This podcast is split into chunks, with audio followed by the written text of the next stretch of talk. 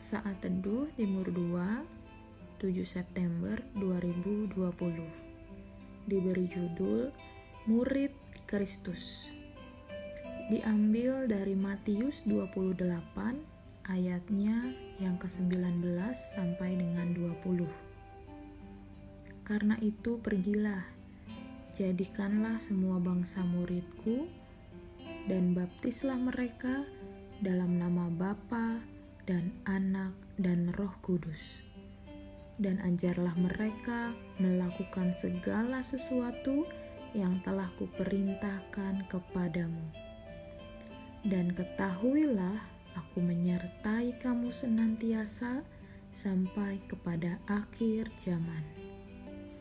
Shalom murid Kristus. Kenapa saya menyapa dengan sebutan murid Kristus? Ya, karena kita semua adalah murid-muridnya. Murid yang mau belajar dan diajar. Yang mau meneladani Yesus Kristus yang adalah guru agung kita. Supaya kita pun dapat menjadi teladan bagi orang lain. Tidak sedikit orang Kristen yang beranggapan bahwa cukuplah saya percaya kepada Kristus saja Pikiran itu salah besar. Tidak heran bila di kemudian hari, begitu masalah datang menghampiri hidupnya, atau rencana dan harapan kita gagal, banyak yang undur karena tidak mengalami pertumbuhan iman. Imannya tetap kerdil dan lambat laun akan mati rohani.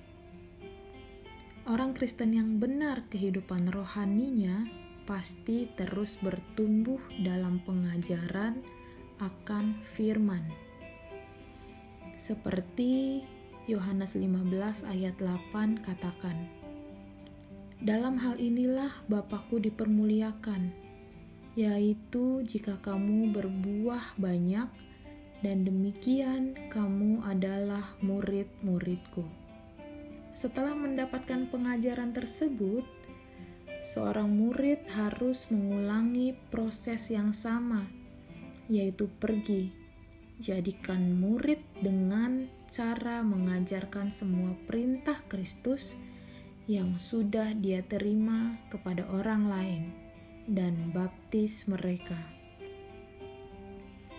Kita tidak dipanggil untuk sekedar percaya dan menjadi jemaat kita diperintahkan Tuhan untuk menghasilkan murid dari segala suku bangsa.